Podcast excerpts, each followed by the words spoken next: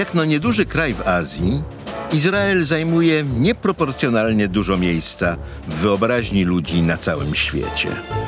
Może po prostu na ziemi zbyt obiecanej nie może być nudno. Gdyby można było eksportować historię lub teraźniejszość, to Izrael, jedyny kawałek Bliskiego Wschodu bez ropy naftowej, byłby drugim Kuwejtem. Ja się nazywam Konstanty Gebert i to jest podcast Ziemia zbyt obiecana. Mało jest ciekawszych miejsc na ziemi. WKHZ, jak to się mówi po hebrajsku. Tak to jest. Podcast Ziemia zbyt obiecana powstaje we współpracy z Fundacją Elnet, organizacją pozarządową, której celem jest pogłębianie relacji między Europą a Izraelem w oparciu o wspólne potrzeby i demokratyczne wartości. Kiedy pada słowo izraelska, to na ogół to, co przychodzi do głowy, to nie jest kuchnia, ani pogoda, ani literatura, tylko okupacja. Izraelska okupacja stała się zbitką słowną, którą wszyscy znają i która wyraża jakoby prawdę o tym, na czym polega konflikt bliskowschodni. W dzisiejszym odcinku podcastu zajmiemy się tym, jak to jest z tą okupacją. W prawie międzynarodowym słowo okupacja ma bardzo określony sens. Jest to zbrojne zajęcie terytorium jednego suwerena przez innego suwerena. A więc, żeby była okupacja, musi istnieć państwo A sprawujące suwerenną władzę nad swoim terytorium, jakieś państwo B, które na skutek konfliktu zbrojnego zajmuje część czy całość terytorium państwa A i tym samym dokonuje jego okupacji. Okupacja jest y, w historii zjawiskiem banalnym. Każda wojna kończyła się okupacją tego czy innego państwa. No w historii europejskiej słowo okupacja kojarzy się przede wszystkim z okupacją niemiecką podczas II wojny światowej i całym bezmiarem grozy, jaki się z tą okupacją wiązał. Gdy myślimy okupacja, to myślimy Niemcy, Myślimy obozy zagłady, płonące getto, rozstrzeliwani zakładnicy, partyzanci w lasach, głód, nędza i bezprawie. I w związku z tym, kiedy słyszymy okupacja izraelska, skłonni jesteśmy myśleć, że tam jest e, podobnie. Dlatego też ci, którzy przyjeżdżają do Izraela i jadą sobie na przykład na zachodni brzeg, żeby odwiedzić Jericho, najstarsze miasto świata, doznają pewnego poznawczego szoku bo nie ma żadnych obozów, e, nie ma rozstrzeliwanych zakładników, nie ma płonących wiosek, nie ma partyzantów po lasach. Jest e, bardzo skomplikowany system dwuwładzy, który w sposób ewidentny faworyzuje Izraelczyków i dyskryminuje Palestyńczyków, ale od tego do naszych obrazów okupacji droga daleka. Dlatego też myślę, warto się zastanowić nad tym, jaka jest historia e, terminu izraelska okupacja, e, czego on rzeczywiście dotyczy i jak to się ma do międzynarodowej praktyki, e, jeśli chodzi o postępowanie na terytoriach okupowanych i międzynarodowej reakcji na taką okupację. Izrael powstał, jak wiemy, w wojnie o niepodległość w 1948 roku, kiedy to wojska izraelskie odparły napad pięciu arabskich sąsiadów. E, linie zawieszenia broni w tej wojnie e, stały się de facto liniami granicznymi, de facto, ale nie de jure, ponieważ e, żadne z państw arabskich nie uznawało tych granic ani żydowskiego państwa, które za tymi granicami istniało. W kolejnej wojnie, także sprowokowanej wrogą postawą państw arabskich, Wojska izraelskie zajęły całe terytorium Palestyny mandatowej, wzgórza Golan, Synaj. Nas będzie interesowało terytorium Palestyny mandatowej. W zgodnej opinii organizacji międzynarodowych izraelska okupacja zaczyna się w czerwcu 1967 roku, kiedy całe terytorium Palestyny mandatowej znajduje się pod kontrolą wojsk izraelskich, a więc nie tylko ta jego część, którą Izraelczykom udało się obronić w 1948 roku, ale także zachodni brzeg rzeki Jordan, stąd nazwa zachodni brzeg, oraz strefa gazy, czyli pas wybrzeża wokół arabskiego miasta Gaza. Tyle tylko, że żeby była okupacja, to, to musi być suweren, który został swoich praw pozbawiony. Tymczasem, i to jest rzecz zupełnie w prawie międzynarodowym osobliwa, podczas kiedy międzynarodowo uznanym suwerenem na terytorium, w jakim powstał w 1948 roku, był Izrael, to zachodni brzeg i strefa gazy nie miały suwerena. Nie miały. Bo tam miało powstać arabskie państwo palestyńskie, ale nie powstało, ponieważ Jordania która zajęła zbrojnie zachodni brzeg, przyłączyła go po prostu do swojego terytorium, a więc okupowała zachodni brzeg. I dzięki temu, że go okupowała, zmieniła nazwę. Wcześniej nazywała się Transjordania, czyli za Jordanię, czyli ziemię na wschód od Jordanu, ale teraz, skoro miała także zachodni brzeg Jordanu, to porzuciła słowo trans i nazwała się po prostu Jordanią. Ale te 19 lat władzy Jordanii nad zachodnim brzegiem były okupacją. Egipt, co prawda, formalnie nie przyłączył strefy gazy, ale objął ją swoją administracją wojskową, e, więc tam także nie było suwerena. Izraelczycy twierdzą, że ich kontrola nad strefą gazy i zachodnim brzegiem e, sprawiła, że te terytoria stały się terytoriami spornymi, nieokupowanymi. Innymi słowy, terytoriami, do których rościły sobie prawa dwa twory: państwo Izrael oraz uznana z czasem przez społeczność międzynarodową za reprezentanta palestyńskiej ludności arabskiej Organizacja Wyzwolenia Palestyny. Uznawszy Organizację Wyzwolenia Palestyny w porozumieniach z Oslo, Izrael tym samym uznał, że ona reprezentuje interesy narodu palestyńskiego i jest jego rozmówcą w kwestii tego, co dalej z zachodnim brzegiem i strefą gazy. Ale terytoria sporne to nie to samo, co terytoria okupowane. Nie może być terytoriów okupowanych bez suwerena, który utracił swoje prawa na skutek okupacji. E, część prawników międzynarodowych zgadza się z tym stwierdzeniem, część zwraca uwagę, że w rezolucji Rady Bezpieczeństwa nr 242 przyjętej na zakończenie wojny sześciodniowej 1967 roku, e, dzięki której Izrael objął swoją kontrolę strefę gazy i zachodni brzeg, więc w tej rezolucji wzywa się Izrael do opuszczenia terytoriów okupowanych w obecnym konflikcie. Izrael się z tym zgadza i potwierdza, że okupację Półwyspu Synaj zakończył 12 lat po wojnie, podpisując traktat e, pokojowy z Egiptem, zaś próby negocjowania z Syrią na temat okupowanego Golanu e, ugrzęzły w martwym punkcie ze względu na nieustępliwość władz w Damaszku. Natomiast, mówią Izraelczycy, nie jesteśmy okupantem na zachodnim brzegu czy w strefie gazy. Jesteśmy jednym z dwóch tworów, które się roszczą prawa i owszem, jesteśmy gotowi do negocjowania z Organizacją Wyzwolenia Palestyny o przyszłości tych terytoriów.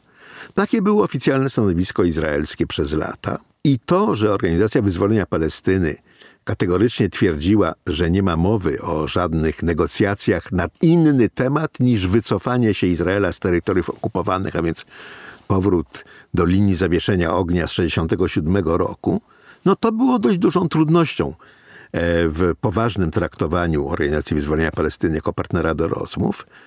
A potem się role odwróciły. E, dzisiaj to rząd Izraela udaje, że jest gotów negocjować z Organizacją Wyzwolenia Palestyny przyszłość Gazy i Zachodniego Brzegu, podczas gdy ewidentnie nie ma nie tylko takiego zamiaru, ale jednostronnie decyduje o tym, co się na tych terytoriach dzieje.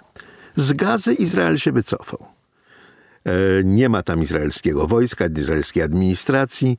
Jest rząd wybrany podczas jedynych wolnych wyborów, jakie się w Gazie odbyły e, lat temu kilkanaście. I rząd Izraela uważa Gazę za terytorium samorządne, nad którym nie sprawuje żadnej kontroli. E, Organizacja Narodów Zjednoczonych uważa, że Gaza nadal jest terytorium okupowanym, ponieważ rząd Izraela kontroluje z zewnątrz jej granice lądowe i morskie. Izrael na to dokładnie tak samo postępuje rząd Egiptu, kontrolując drugą granicę lądową strefy gazy, dokładnie tak samo jak my i stosują taką samą blokadę, więc jeżeli e, Gaza jest okupowana, to przez Izrael i Egipt równocześnie, no to jest taki poziom absurdu, którego nawet ONZ nie była w stanie przełknąć, więc w sposób ewidentny, wbrew faktom, Gaza jest nadal uważana za terytorium okupowane przez Izrael, mimo tego, że Izrael twierdzi, że A, to terytorium nigdy nie było okupowane, tylko sporne, a B, teraz nawet sporne nie jest nie rościmy sobie do niego żadnych praw, żeśmy się wycofali. Z zachodnim brzegiem jest trochę inaczej. Na zachodnim brzegu trwa systematyczna akcja osiedleńcza. E, mieszka tam prawie pół miliona Izraelczyków w osiedlach zbudowanych przez państwo, finansowanych przez państwo i często budowanych na, na ziemiach, które były własnością Palestyńczyków i Palestyńczycy nie zostali w żaden prawomocny sposób e, tej własności pozbawieni. Co więcej, e, sytuacja ta trwa już e, ponad pół wieku. Od wojny sześciodniowej minęło 56 lat. Więc trudno tutaj mówić o jakiejś tymczasowości to jest stan permanentny. I wreszcie Izrael nie bardzo może się powoływać na swoją gotowość negocjowania przyszłości spornych terytoriów w rozmowach z Organizacją Wyzwolenia Palestyny, skoro tych rozmów nie prowadzi, najwyraźniej prowadzić nie zamierza. Co więcej, można przypuszczać, że gdyby twórcom prawa międzynarodowego przyszła do głowy taka sytuacja, że może być terytorium bez suwerena, E, no to by to uwzględnili w regulacjach prawnych tyczących się okupacji. Tak więc tutaj izraelski argument, że nie ma mowy o żadnej okupacji, jeśli chodzi o zachodni brzeg, e, wydaje się coraz bardziej wygłaszany w złej wierze i trudno się dziwić opinii międzynarodowej, że tego argumentu nie przyjmuje. Ale dobrze, przyjmijmy wobec tego, że jest tak, jak mówi ONZ i znakomita większość opinii międzynarodowej, że zachodni brzeg istotnie jest terytorium okupowanym. Tak jak się rzekło, uważa ONZ, która jedną czwartą wszystkich rezolucji potępiających uchwalonych w swojej historii e, wymierzyła w Izrael. Jedna czwarta wszystkich rezolucji potępiających. Na świecie, w którym jest Iran i Korea Północna, Rosja i wojna w Ukrainie, E, Arabia Saudyjska ścinająca głowy za błędną interpretację islamu. E, Etiopia, w której tylko w ostatniej wojnie domowej zginęło 600 tysięcy ludzi. W całym tym świecie jedna czwarta całego zła świata skupiła się między Akrą a Eilatem. No, to się jednak nie wydaje racjonalne. I być może Izraelczycy, którzy mówią, że się nie przejmują rezolucjami ONZ, dlatego że organizacja ta jest w sposób ewidentnie uprzedzona do Izraela, mają jakieś ziarno racji e, w tej swojej postawie. Jest prosty sposób, żeby sprawdzić, czy ONZ jest rzeczywiście uprzedzona. Otóż e, w ONZ organizacyjnie działa system kontynentalny, to znaczy, że każdy kontynent ma przyznaną proporcjonalnie, według takiej dość skomplikowanej formuły, liczbę miejsc w rozmaitych e, ONZ-owskich instancjach, od agent ONZ-u e, poprzez e, struktury zgromadzenia ogólnego itd., tak itd. Tak I okresowo co kilka lat wybiera się reprezentantów wszystkich kontynentów tak, żeby zapełnić miejsca w tych agendach. To są tysiące stanowisk, od bardzo ważnych po mało znaczące.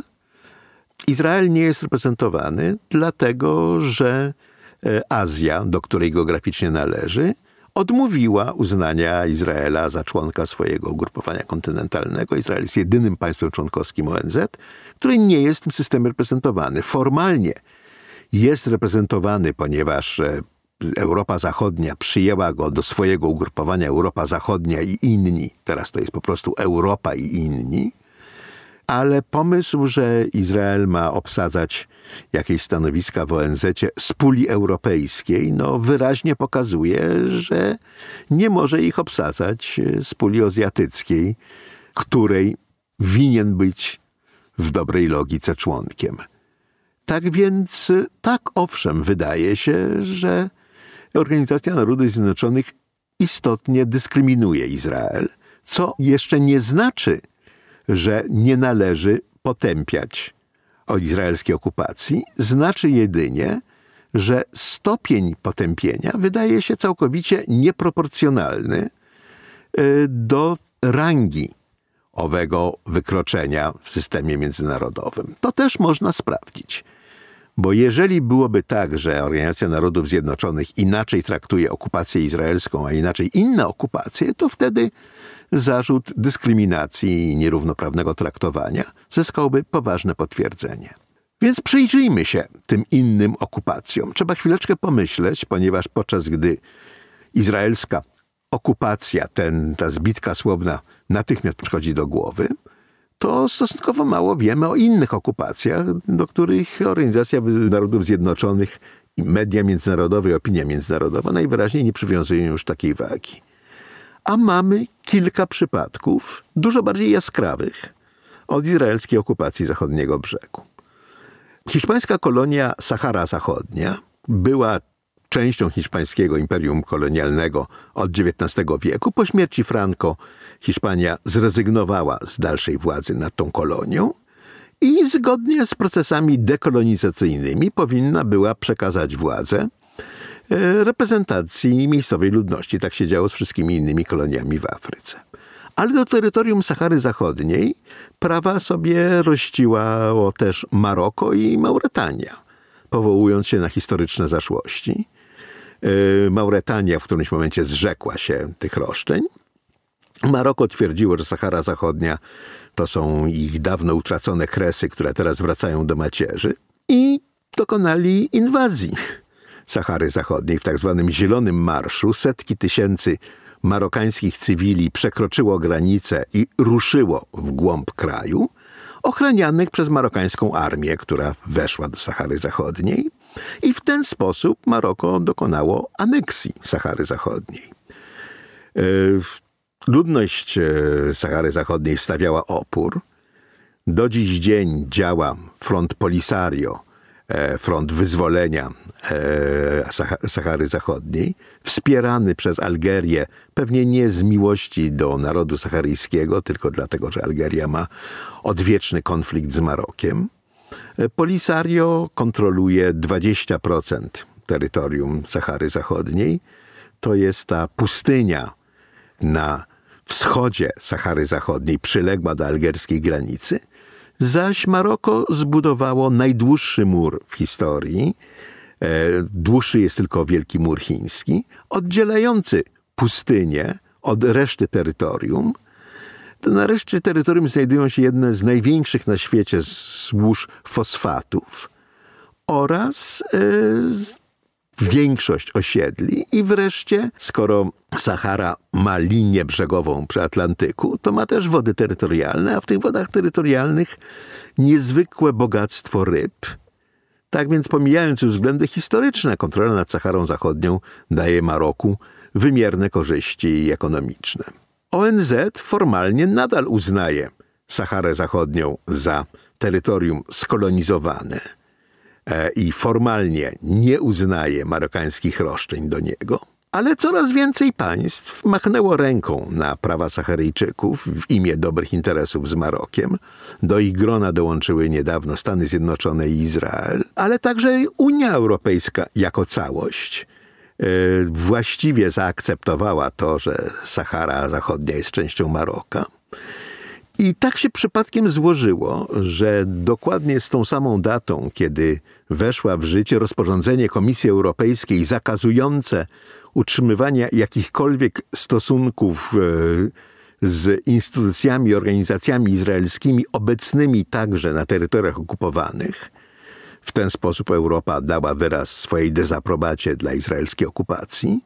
Tego samego dnia weszła w życie umowa międzypaństwowa między Unią Europejską a Królestwem Maroka o prawach europejskich statków rybackich do łowienia w wodach terytorialnych e, Maroka, e, które tak się przypadkowo składa, są wodami terytorialnymi Sahary Zachodniej.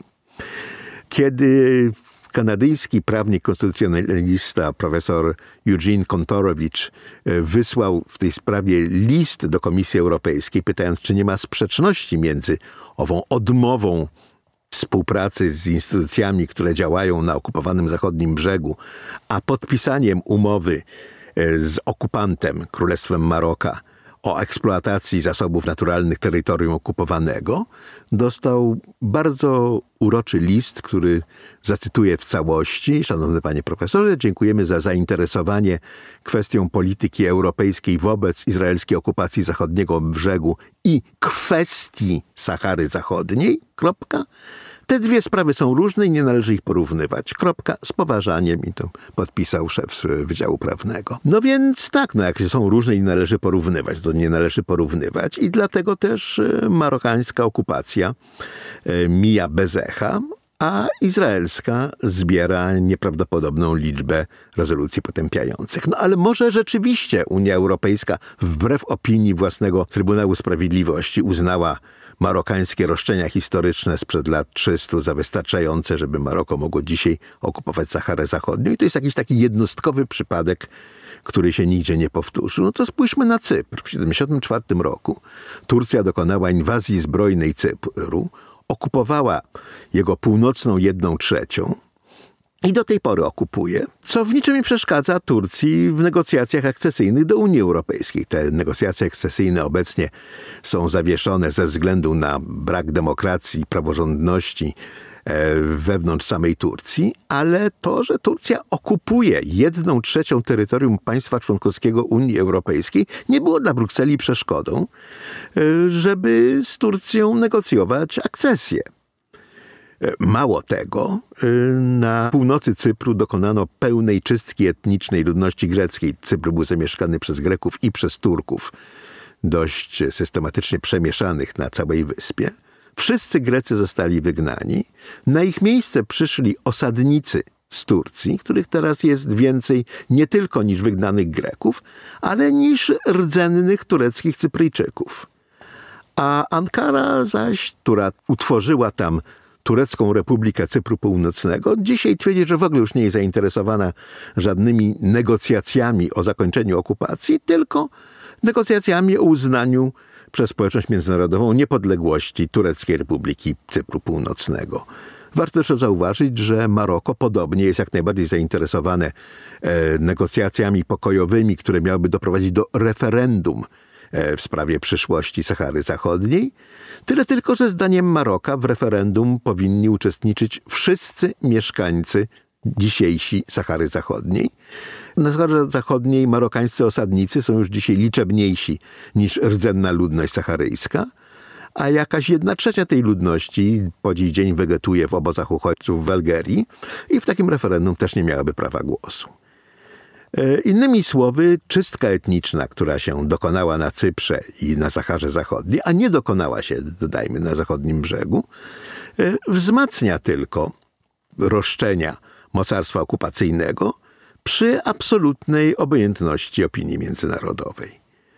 Gdy Armenia i Azerbejdżan powstały z rozpadu Związku Sowieckiego na początku lat 90. Oba kraje stoczyły ze sobą wojnę o Nagorny Karabach, e, terytorium zamieszkałe przy, w ogromnej większości przez Ormian, ale położone wewnątrz terytorium zamieszkałego w ogromnej większości przez Azerów i geograficznie przynależne w Związku Sowieckim do e, Azerbejdżańskiej Socjalistycznej Republiki Radzieckiej, nie zaś do armeńskiej. Ormianie w tej wojnie zwyciężyli, oswobodzili Karabach, a także zajęli otaczające Karabach prowincje azerskie, wypędzając stamtąd azerską ludność. E, około 20% ludności Azerbejdżanu to uchodźcy e, z tych terytoriów. Trzy lata temu, dwa i pół roku temu, e, w kolejnej wojnie, tym razem Azerbejdżan odniósł sukces i zajął te wszystkie azerskie prowincje, wcześniej okupowane przez Armenię. Tylko sam Karabach został, ale już bez ciągłości terytorialnej z Armenią. To jest dramatyczna sytuacja e, i ludność Karabachu dzisiaj żyje w azerskim otoczeniu i w strachu przed azerską agresją, co nie zmienia w niczym faktu, e, że przez lat 30 e, Armenia de facto okupowała pokaźną część terytorium e, Azerbejdżanu, co spowodowało przyjęcie przez Radę Bezpieczeństwa dokładnie trzech rezolucji wzywających Armenię do zakończenia okupacji. Trzy rezolucje e, przeciwko Izraelowi to jest to, co Rada Bezpieczeństwa uchwala na ogół w ciągu kilku miesięcy, a nie w ciągu 30 lat. Podobnie Indie, które w 1947 roku, gdy powstawały Indie i Pakistan z rozpadu brytyjskiego dominium, Oba kraje stoczyły wojnę o Kaszmir, którego ludność była muzułmańska i wolałaby przy, przyłączyć się do Pakistanu, ale Maharadża był hinduistą i wolał przyłączyć kraj do Indii. W efekcie dwie trzecie kraju było okupowane przez Indię, jedna trzecia kraju okupowana przez Pakistan. E, Pakistan po dziś dzień twierdzi, że administruje tylko, a nie przyłącza tą swoją część Kaszmiru administruje nią w imieniu przyszłego niepodległego rządu kaszmirskiego. Indie twierdzą, że Kaszmir ich e, i że tutaj nie ma mowy o żadnej okupacji, mimo że jeszcze po, po zakończeniu wojny o Kaszmir Indie przyznawały, e, że ich władza nad Kaszmirem ma charakter zbrojny i obiecywały ONZ-owi przeprowadzenie referendum. Do tej pory referendum się nie odbyło, ponieważ inaczej niż na Saharze, na Cyprze, e, w Karabachu, Indie nie przeprowadziły czystki etnicznej. Trudno by było, bo ogromna większość mieszkańców Kaszmiru to muzułmanie, nie hinduiści. I wiedzą, że każde takie referendum zakończyłoby się klęską Indii. W związku z tym po prostu go nie przeprowadzają, systematycznie natomiast likwidują wszelkie przejawy autonomii Kaszmiru. Każda z tych okupacji y, spowodowała kilka ONZ-owskich rezolucji. Y, tym, że one w ogóle istnieją, interesują się głównie no, ci, którzy mają pecha żyć pod okupacją oraz prawnicy konstytucjonaliści y, zajmujący się osobliwościami prawa międzynarodowego. Tymczasem każda z tych okupacji powoduje nie tylko pozbawienie narodu okupowanego prawa do samostanowienia, ale i wymierną liczbę ofiar. W indyjskiej okupacji Kaszmiru, a Kaszmir jest terytorialnie i ludnościowo porównywalny z Izraelem wraz z terytoriami okupowanymi, tylko w ciągu ostatnich, ostatniego ćwierćwiecza y, zginęło prawie 60 tysięcy ludzi z rąk indyjskiej armii okupacyjnej. Indie utrzymują tam półmilionową armię okupacyjną, największą armię okupacyjną na świecie. Rzecz więc nie w tym, że Rada Bezpieczeństwa, czy Rada Praw Człowieka, czy Zgromadzenie Ogólne potępiają Izrael za rzeczywiste czy wydumane zbrodnie popełniane na terenach okupowanych, bo Każda okupacja jest przemocą, każda przemoc powoduje zbrodnie. Rzecz w tym, że skupiając się na Izraelu, organizacje międzynarodowe absolutnie nie interesują się podobnymi, tyle że bardziej drastycznymi przykładami okupacji, jakie dokonują się gdzie indziej na świecie. A wtedy zasadne staje się pytanie, czy dlatego ONZ potępia izraelską okupację, że okupacja, czy dlatego, że izraelska? I niestety wszystko wskazuje na to, że to o izraelskość tej okupacji chodzi. Przecież w wypadku z równym oburzeniem potępiano by okupację indyjską w Kaszmirze, e, armeńską w Karabachu, turecką na Cyprze, marokańską w Saharze Zachodniej. A tak się nie dzieje i się nie stanie.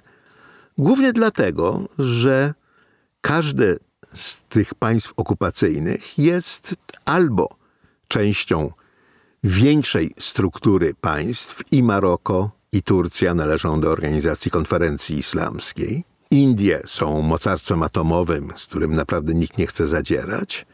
Armenia może liczyć na dużą solidarność państw chrześcijańskich, przede wszystkim takich jak Francja i Stany Zjednoczone.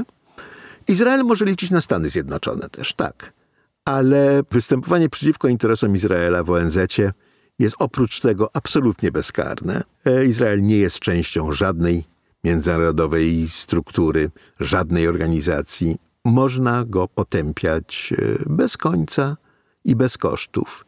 I dlatego mogą być przyjmowane kolejne rezolucje potępiające izraelską okupację, a pani Francesca Albanese, specjalna sprawozdawczyni ONZ do spraw praw człowieka na terytoriach okupowanych przez Izrael, może oświadczyć, że Izraelowi nie przysługuje prawo do samoobrony, bo jako okupant się tego prawa pozbawił. Innymi słowy, Izrael nie ma prawa szukać mordercy tych dwóch dziewczyn i ich mamy, no bo jako okupant sam sobie jest winien. To jest dość nowatorska interpretacja prawa międzynarodowego i nie słychać, żeby ktoś z wysokich funkcjonariuszy ONZ-u podobnie mówił na przykład o kaszmirskich terrorystach e, mordujących e, cywili w okupowanym Kaszmirze. Dlatego też, kiedy słyszymy kolejne potępienia izraelskiej okupacji, winniśmy po pierwsze e, nie przejmować się za bardzo. Ci, którzy potępiają, nie są obiektywni i nie prawem międzynarodowym się kierują. A po drugie, pamiętać, że nawet jeżeli ci, którzy potępiają, mają złe intencje, to nie znaczy, że to, co potępiają, nie jest godne potępienia. Gdyby izraelska policja nie, nie ruszyła z pałami na wiernych w meczecie Al-Aqsa, być może do ostatniej fali terroru by nie doszło. Ale liczy się nie tylko, co się potępia, ale z jakiego powodu, a przede wszystkim, co się przemilcza. A w następnym odcinku podcastu zapraszam Państwa do wysłuchania rozmowy z naszym gościem, panem Mirosławem Skórką, przewodniczącym Związku Ukraińców w Polsce. Będziemy rozmawiali o stosunkach izraelsko-ukraińskich. Zapraszam.